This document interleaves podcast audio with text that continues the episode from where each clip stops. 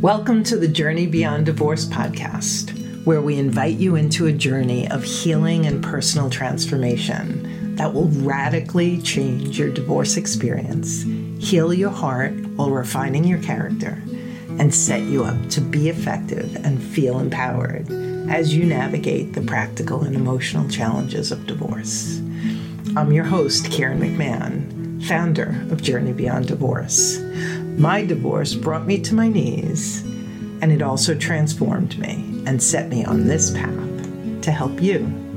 Our team of JBD coaches support men and women to engage in divorce with more calm, clarity, and confidence through our one on one coaching, group programs, online courses, and free resources.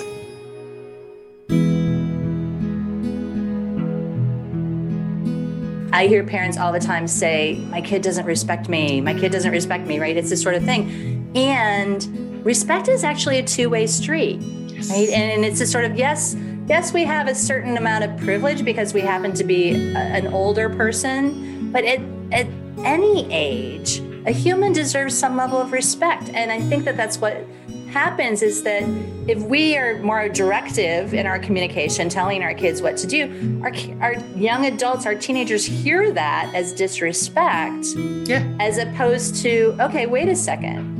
And, and the, the analogy I always use is imagine it was your friend that you're having a conversation to and not your 16 year old or your 21 year old.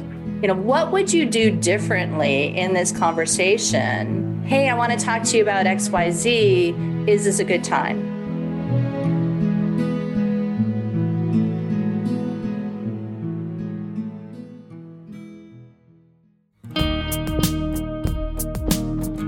Welcome to JBD Team Talks with your host, Karen McMahon.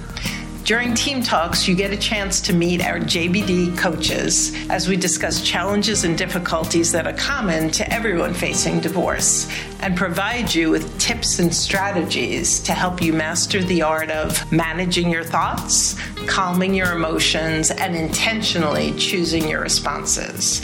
And now for today's topic.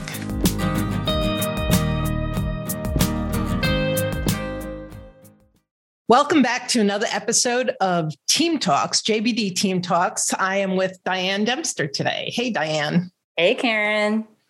We want to chat with you today about parenting teens and young adults, building trust, communication, and collaboration. And when we were, we were offline, Diane and I were chatting about how often our clients uh, can get stuck in how they parent how you parent your children when they're younger and what those transitions are that enable you to build that trust and communication and collaboration as they grow into teens and young adults.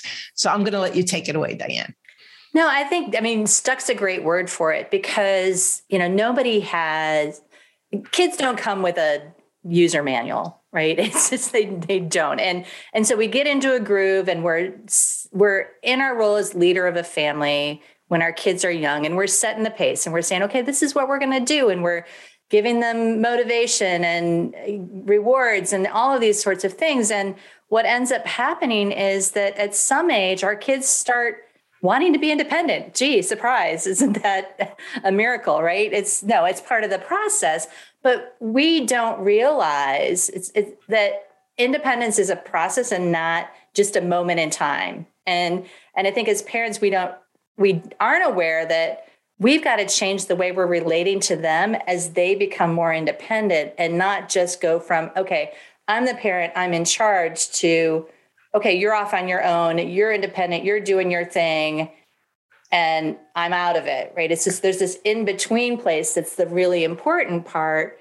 And kids go at different paces. I mean, they may be really independent with regard to their relationship and their friends or even their schoolwork, but maybe around their finances and their um, you know their their social engagements or stuff like that. It's they need more support and help from you. And so it's about navigating where they need you to be rather than where you think they should be or where you should be. Right. I, I, love that. And I think what happens is there's there are assumptions about uh, what our child needs or what they are aren't capable of or what their fears are and that key that transition um, is so vital. And it's like we we know our children are getting older. And of course we never look like we're getting older. And so it's like your point is we're transitioning too. And you know you and I both have emerging adults. And so that that shift from when we're directing and managing everything to starting to invite them. And how do you do that? How do you transition uh, to begin to invite our children uh, into taking on more and more while still being the support for them? And I think that's what so many people don't understand how to do. Well, and I want to take it back a step because I think that there's kind of two different groups of parents. There's those who are like, how do I invite my kid to be more and more independent? And then we've got the parents whose kids put up a wall at some point. And, and I, I remember really distinctly, this is part of my, my story. I must have been 15 years old. And I was at that point in my life where I wanted to be independent. And I probably looked at my mom and said, Mom, stay out of my business. And so she went, you know, okay, that's it. And then it was just sort of, she backed off completely and I didn't mean I, I, I don't know what I meant when I was 15, but it was like this sort of there ended up being this distance between us because she thought I wanted to be alone and independent, and she was supposed to stay out. But what I really meant was, hey, you're too close, and I need I need you to be here. I need you to have my back, but I don't need you to be like right here directing me the way you were when I was younger. And I think that that's what happens is a lot of times our kids push back because they don't know how to ask for what they need right. and so they'll say things like mom stay out of my business or i've got this or you know it's like so and then we as parents our gremlins and pleasers and everybody else shows up and it's like this sort of we react to what our kids say and then we're like oh my gosh my kid wants me out of it or you know uh, what if they fail? And we you know all of our stuff kind of shows up. So there's there's both of that. It's like how to handle a kid who's resisting your help and how to how to respond when a kid is ready to get more independent but needs you to help them to move there. Right. And in either case there's that bridge that we're building. And what i hear you saying is if your child is just putting up the wall and saying stay out um, they don't have nearly enough in their toolbox for you to stay out completely. And so how do you understand what their boundary is and where they still need your support and still show up as that supportive parent while giving them the space that they're asking for when it makes sense. Yeah, no, and I think, well, so I think our listeners know that I do parent coaching and um, at Impact Parents, we talk about four roles of the parent. We talk about the director, the collaborator, the supporter, and the champion. And I think you guys can conceptually understand we teach a whole class on what, those four different roles, but we get in this director mode and we don't know how to be anything else. We don't know how to work with our kids. We don't know how to partner with our kids, especially if our kids are resisting help. And a lot of times, if a kid resists help, instead of just saying, fine, you've got it, you know, maybe they do need to struggle a little bit, but we don't need to, you know, we need to stay close enough to be able to say, okay, wait, I want my kid to still feel like I've got their back. So if they are struggling, we can say, not, I told you so, you need me. We can say, okay, wow, that looks like it didn't go the way you thought it would. Do you, you know, are you open to some help? And then you kind of back into it. Right. Um, whereas the other kid who's like needs push into independence, you know, maybe you move from director to, well, what do you think you want to do? How do you want to, you know, it's like what, you know, inviting them into a collaboration.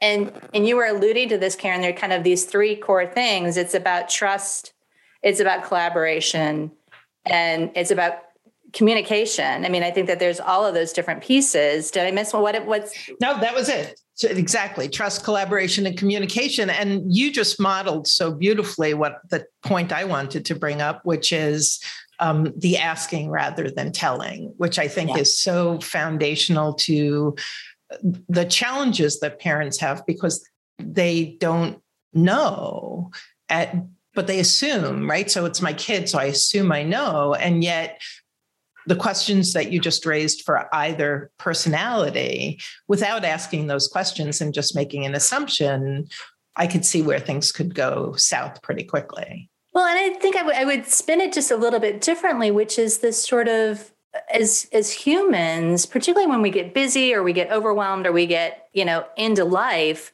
we're just going about our day, our, and and we forget that part of what we're trying to do is have a relationship with these kids. I mean, that's that's the core thing. If I if I'm just talking to my kids about schoolwork and the chores and the stuff and the whatever, right? It's this sort of and I'm not trying to figure out how do I enjoy who is this person? Who is this young person that's living in my house? What do they like? What are they interested in?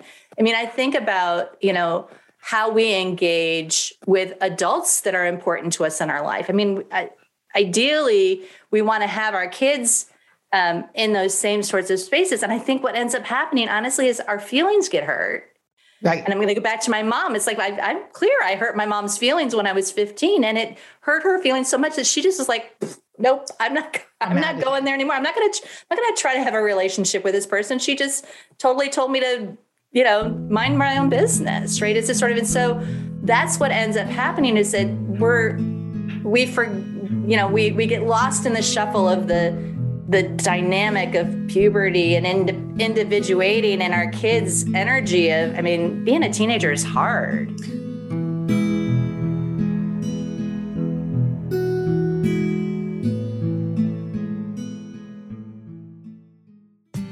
Going through a divorce is challenging. It involves many issues legal, financial, emotional, and social, and requires the guidance of a seasoned legal team to achieve optimal outcomes. That's the promise of Laufer, Dalena, Jensen, Bradley, and Doran. Choosing the right family lawyer could be the most important decision you make in the divorce process. There's life after divorce, and Laufer's team helps you to get there. Providing options to mediate, arbitrate, collaborate, or litigate, the firm handles issues such as alimony, custody, child support, and equitable distribution. Each case is staffed with both a male and female attorney, as their clients benefit from having both gender perspectives on their side, and that distinguishes their firm. You can get your free consultation today by calling 973 285 1444 and mention that you heard about them on the Journey Beyond Divorce podcast.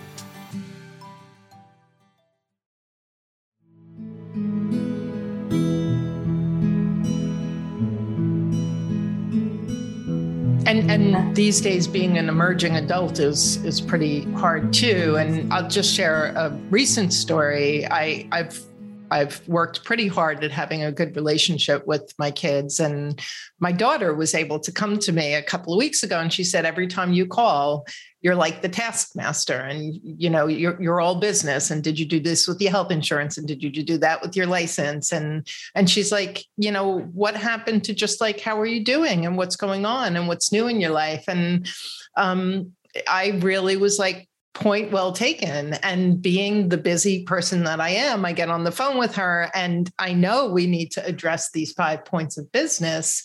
And for me to slow it down enough to go, hey, what's going on? And how are you doing? And before we get off the phone, you know, I want to address a couple of things and see where you're you are with them. Um, I love that she was able to tell me and that I was able to hear it. And now it's top of mind. And I think, yeah. had the relationship not been there, it would have been very easy for there to just be a, a, wall, like just a slammed door in my face. Right. Well, and that happens so much. And I think that that's the piece of it is we a lot of times we go into relationship with these kids because we want we want to have a relationship and if our kids aren't immediately responsive then we're like well i'm not going to keep trying because you're not you're not reciprocating but one thing i know about you and i think that this is a key for all of us we should try to have a relationship with our kids whether or not they have one back with us. I don't know i don't know how else to say that right? It's just sort of if if i know if i can notice gee i'm trying to be a taskmaster master all the time and i'm really not having a relationship with this person and just be able to focus more on okay how do i have a relationship with this person even if they're not relating back. And i think that that's where we end up getting stuck a lot of times. Yeah yeah. And and the key of um of asking what they need i find that with um with both of my kids uh and they're in their early 20s, they come to me with an issue. And before I start telling them how to solve it, right? It's that, and I guess maybe that would fall into communication and collaboration. To, I, I hear that you're struggling with A, B, and C. Um, how can I support you? As opposed to, you should really yeah. X, y, well, and there's different layers of it because sometimes they do need advice. Sometimes you'll say, "Well, what do you what do you think?" And they'll say, "I don't know," and and then and then you like you we take that as permission to just jump in and tell them what to do again, and that's really not what I don't know. Sometimes does mean I don't know, but it doesn't often mean tell me what to do, mom. Uh, exactly. exactly. And can you model what? Because I think a lot of our listeners is going, well, what else would I do then? So can yeah. you just model what do you do when when your kid says, "I don't know," and the right thing to do isn't to tell, tell them, what, what, to do, to right? Do. So I talk we talk about scaffolding. I wrote a whole blog article called "What to Do When Your Kid Says I Don't Know." So just so there is an oh, article that I wrote. We'll put that in the the show notes. In the show notes. Okay. So uh, it's about scaffolding instead of jumping to well here I'll tell you you know you maybe they don't maybe they don't know because they really don't know or maybe they don't know because they're the kind of person that needs to think about it for a while so you want to give them a little bit of space and say okay well think about it and let's talk at dinner time and i've got some ideas if you don't um, and we'll figure it out together right so you're letting them know you have their back but you're you're not jumping in right or, or another way to approach it might be um, to, to give them some choices. So I have some, and you always, this is another tool I want to teach is always ask permission. I have some ideas. Are you open to hearing it? Instead of just coming in with your ideas, right? It's always that sort of almost virtual knock on the door. Hey, I have some ideas. Would you like to hear them? Um, or hey, I'd love to talk to you about this. Is this a good time? And we we tend to, as parents, we're like rehearsing a conversation and we only have 30 seconds with our kids in most instances because they're running and we're running. And so that's how we end up in that habit of being so task oriented. But if we take the time to go, okay, wait for the invitation, ask to be invited, you know, all that sort of entering into the conversation is part of it. They may also not know because they're afraid they're going to give the wrong answer and mm. they're going to be disappointing to you. And so, or, or this used to happen in my house a lot they know that you already know what you want the answer to be. And so if they wait and they say, I don't know, they, they know you're going to tell them anyway, right? It's just sort of, so there's a pattern often that happens. And so just know that I don't know doesn't necessarily mean I really don't know, but it might. And so you want to give your kid the space to figure it out themselves if they can. And you want to help them figure it out rather than telling them what to do, which is a whole different right. dynamic. And this isn't just for teens and young adults. This is this works even for young kids as well. It's this sort of if I don't jump to, well, this is what you should do, and here's how you solve the problem. You're teaching your kids problem solving skills. This is really what it's about. It's not about the problem of the day. It's about developing resilient kids who can solve problems in the long run and deal with their own life issues on their own eventually, which is what ultimately we want our kids to be able to do. Right, right. I, I love that. And the whole idea, even if you are giving suggestions, one of the things I often encourage is always give choices. You know, mm-hmm. whatever it is, and they could say those choices all suck, which happens in life sometimes. than we would like that the choices yep. do all stink, but at least they they have um, agency to choose and i think that especially as we're talking about uh, kids growing into teen years and young adult years, uh, it's so important that they build confidence in their ability to make a choice. And if I grew up with a mom who was so controlling, when I went away to college, I didn't know what kind of clothing I liked, I didn't know what kind of music I liked. I was such a stranger to myself. Mm. And and and and it certainly wasn't you know her desire to do that but there was such a controlling uh, telling us what could and couldn't be that there was no space for that exploration of self and that building of confidence you you end up being 20 years old and going to a clothing store and going i don't really i don't know what the heck to do here um, and well, you don't want to be there well, and what you're describing is kind of one of the core things of collaboration, right? It's just sort of in you there has to be this energetic back and forth. Right. And we have to set we have to be the ones to set the pace for that, right? It's just sort of because we get into bad habits or our kids get into habits. And so asking questions and offering choices and all of those things that move the energy from us to our kids, inviting them to help you figure it out. You know, those sorts of things can be really key.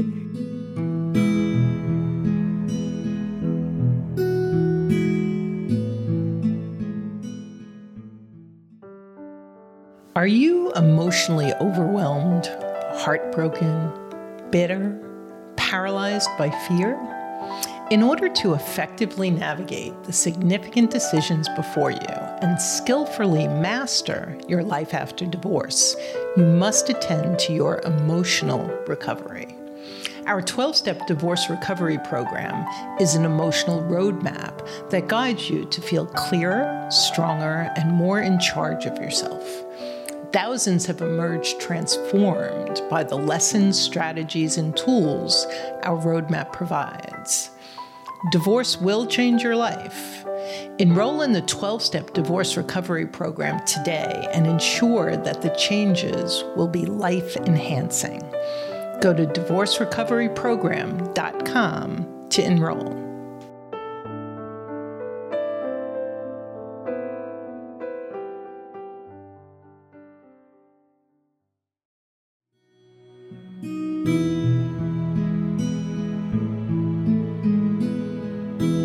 And underneath it, the one that we haven't really talked about yet is trust, right? And I think that this is one of those things that if kids are not in a situation where they feel safe, and, I, and I'm saying that loosely, but if they don't feel safe, they're not going to collaborate. They're not going to communicate. I mean, so so trust becomes really important on a couple of levels. I mean, a lot of where our podcast is targeted at people who are either thinking about divorce or going through divorce, and there's a lot of drama and mistrust and and difficult situations that break down our kids' trust. So that's the first piece of it. And uh, today's day and age, it, it, we're in a place where everything's kind of unknown, unsettled, and that creates a sense of uh, un, feeling unsafe, feeling that lack of trust. And so there's this, you know, if you think about what it is that makes you feel safe as a person, you know, it's like, how do you know this person is a cool person to talk to? Right. It's just sort of you that's really my heart for parents is we figure out how do you how do you create the environment where your kid goes, Oh, she's a cool person to talk to. I can trust her. Think about your favorite teacher in high school, or you may know your kid's favorite teacher from high school, and just say, what was it about that teacher that made your kiddo feel safe enough to be able to relax a minute or open up or collaborate or communicate. I mean, all of those sorts of things. And trust is such an important piece. What are your thoughts on trust, Karen? Yeah, I think that that's it's key. And as you're talking, I'm thinking, um, I both of my kids fell in love with this history teacher in high school, and she my son especially who was kind of a 65 average student she respected him so much that he would actually go to her room during lunch because she would listen and she showed him respect and his confidence built so much in areas that she saw he had strengths it didn't matter about his grades and so he had an enormous amount of trust. In fact, he hmm. respected her so much he's going back to school to become a history teacher now. Oh, that's so um, cool it's so cool. And and christopher was was the bad kid. He was the kid who was always at the dean's office. And and so there was a perfect example of someone who said i see you. I hear yeah. you. I respect you. And i think as as parents for us to and and one of my things is always two ears one mouth listen. Listen because yeah. there's so much for us to learn about what our kids fear what they need what their assumptions or perspectives are. And when we have that information, uh, we can go so much further. Yeah. Well, and it's that word respect is just like flashing in my ears, right? It's this sort of, I hear parents all the time say, my kid doesn't respect me. My kid doesn't respect me, right? It's this sort of thing. And respect is actually a two way street, yes. right? And it's a sort of, yes, yes, we have a certain amount of privilege because we happen to be an older person, but it, it any age, a human deserves some level of respect. And I think that that's what happens is that if we are more directive in our communication, telling our kids what to do, our, our young adults, our teenagers hear that as disrespect. Yeah. As opposed to, okay, wait a second. And and the, the analogy I always use is imagine it was your friend that you're having a conversation to mm. and not your 16 year old or your 21 year old. You know, what would you do differently in this conversation?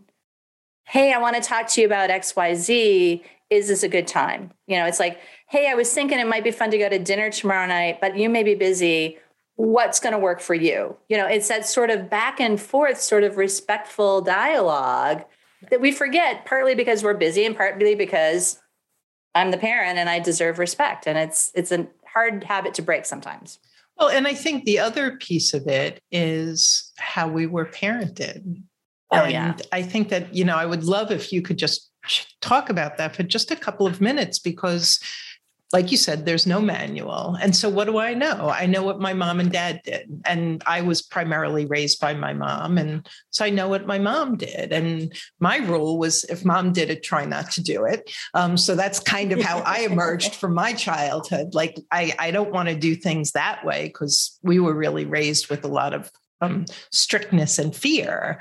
And I thought, well, uh, it, we look like good kids, but but how much of that trust and relationship and collaboration did we have? Not so much. So what do you tell these parents? Because i think that it's it's almost like this this um, unconscious blueprint that i'm just going to do what was done. And well i think that part of it is kind of knowing the the story you're telling yourself about being a parent. And the place mm-hmm. i like to look i mean you guys have all heard my podcast on triggers but if you notice where you're getting triggered as a parent, where your kid's behavior is catching you and getting your goat, that's a great indication of where you might have a story about what parents are supposed to do. You know, it's like I have parents all the time who say, I would have never gotten away with that with my dad. He would have blah, blah, blah, right? Yep. It's this sort of thing, right? And so that's, I, I, was teaching a class today at lunch and we were talking about technology and triggers and, and that sort of thing. And, and I realized that one of my triggers is we're going to get in trouble. Right. It's just sort of, I'm like, wait, I'm no longer like, like my parents are going to come here and they're going to get me in trouble because we're, you know, we're doing that. And it's like this sort of, I'm worried that if my kids misbehave, that we're going to get in trouble. Right. It's just sort of, I've, we're still being parented because, you know, or I'm a failure as a parent if I have kids that talk back, or I'm a failure of, of, as a parent. I haven't not done my job. I mean, there's so much parenthood is like such a juicy place for our gremlins and our guilt and our shame and everything else to kind of just live and breathe and thrive. And um and i think that eh, you know to go back to your question it's it's hard to let go of the way you were parented but if you can get to here's what i appreciated from my parents. Mm. here's what was hard for me from my parents and kind of be aware of both of those things, you're going to approach your relationship with your kids in a very different way than if you let the gremlins jump in and take over. Does that resonate, Karen? Yeah, that makes so much sense. And what you said earlier, it's like we say this with your ex too. It's like if you're triggered, there's an opportunity for you to understand what's going on instead of just like my kid's a brat or whatever. And so I, I have found that to be so incredibly helpful. And so here we have people going through divorce. I'll share two um, brief stories. One, a client had, I think uh, her son was in middle school, and he kept asking, like, when it, when is the divorce can be final? When is the divorce can be final? And she she never took the time to inquire why he was asking the question, and so she was giving him all this information that was probably a little bit too heavy for him, too detailed for him. And in one of our sessions, I said, you know, he keeps asking, why don't you ask him why he's asking? Mm. And his answer was because daddy won't let us have a puppy, but once you guys are living under two households, um, I was hoping we could get a dog. And she was like, It was oh all about the puppy. It was all oh about gosh. the puppy. She's talking about court, she's talking about complexities. And then just recently, I had a client who is starting to date someone, and uh, she was um, uncertain about how to kind of introduce and and and, and smooth the way um, for her child to um, be open to this new person. And so again, when we began looking at well, well, what have you spoken to him about thus far, and what would you like to speak to him about? Um, it was it was such new information to use inquiry to get clear on where the child was before you tried to figure out where you would like to encourage them to go. Well, and that's a piece of it. It's like this sort of if you ask, uh, I, have, I had a post it note on my desk for years that said, ask, don't tell, right? It's this sort of if you start with, well, what is it about that question that's important to you? You know, it's like, and you're figuring out, well, it's really about the puppy and not about, you know, whether or not, you know, you're going to start dating or whatever else. But in this dating instance, I mean, it, even saying to your kiddo, well, I'm thinking about dating. When when should I let you know about it? You know, we're talking about teens and young adults. I remember really distinctly when I um, went through my divorce, and then I started. It was a long time before I started dating, but my kids were like, my kids were relieved because I was like engaging with other adults. But you know, it's like I'd read all the books, and they say don't don't talk about it until it's too soon, until it's far enough in the relationship, blah blah blah. And it is very different when you're talking about teens and young adults than it is when you're talking about little kids who may not be able to conceptualize adult relationships. But teens and young adults can conceptualize dating and relationships. And you might date somebody for a while and then break up, or you might, you know, it's like all that sort of stuff. It's it, again, it's this sort of ability to shift the way we're communicating and meet them where they're at. I love that phrase meet them where they're at, figure out where your kiddo is and go there instead of where you expect them to be or where you wish they were or where they used to be, all that sort of stuff. And you can't meet them where they're at unless you're asking questions so that you can to find, find out, out, where, they're, where at. they're at. So that's the key. Yes. My my when I was uh, in my first relationship after my divorce, my my son hated this fella, and you know he was a history teacher. He was really sweet, and finally I was like, "What is it?" And he said to me, um, I believe I should be the only man in your life. Aww. And it's like all of my frustration and disappointment about like what was going on with him and this fella like melted away. And I was like, how amazing is that for me to have found out that that's the heart and the center of his you know resistance and snarkiness with this other well and how self-aware for him to be able to say what's really going on for me is that i like i'm afraid i'm jealous i'm envious yeah, of, I, of I, your time and your space. Yeah. yeah. So so there's just so much um power and um treasure in in asking and learning where our kids are at. And then as diane's talking to really pay attention to how you're transitioning into raising you know a grade school kid versus a middle school versus a high school versus someone in college or even after college. Like they're transitioning. We have to transition as parents as well and support them while we invite them to be more and more independent. And then the other thing i would just reiterate is that it's not about you may not get the reaction that you expect you want to right and that's that's part of individuation that's part of kids having a hard time in life, everything else. We're not doing this so that our kids will say, Thank you, mom. I'm so glad. Let's be buddies, right? It's just sort of that may or may not happen. Right. But the reason we're doing this, the reason we're changing is so that we can help them become independent and not about so much how they're going to react to it. Absolutely. And that goes from everything for the parent who, you know, feels guilty about the divorce. And so you're not uh, inviting your children into doing chores or taking on any responsibilities. That I was just speaking to another client, and I said that, that how are your current behaviors with your children um, building their independence and their ability to uh, to cook, to clean for themselves, to do their laundry, and so it, it's it's across the board when we start looking at at it through that lens of relationship, trust, communication, and collaboration, uh, we can really begin approaching each stage of our child's um, maturity uh, as a different parent with a different set of, um, with a different approach along the way. Yeah. Yeah. Beautiful. Well, Any last words for our listeners before we sign off?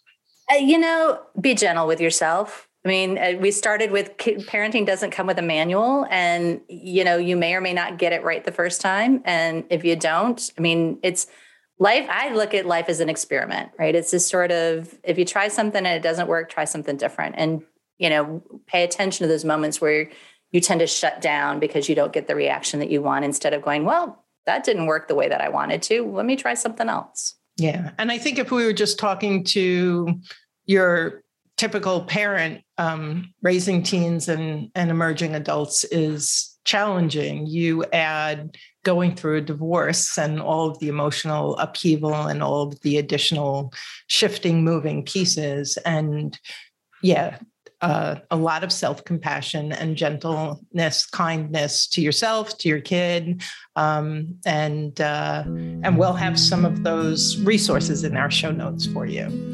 Awesome, Diane. Thanks so much.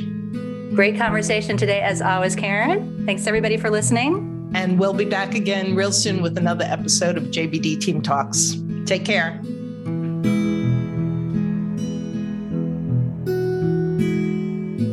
Thanks for joining us on the Journey Beyond Divorce podcast. I hope you found guidance and encouragement to help you along your journey. If you like my podcast, please take a minute to subscribe and leave a review on iTunes. You can also visit us at jbddivorcesupport.com, where our team of coaches support both men and women through our one on one coaching group programs, online courses, and free resources. Stay tuned for our next episode, and I'll talk to you soon.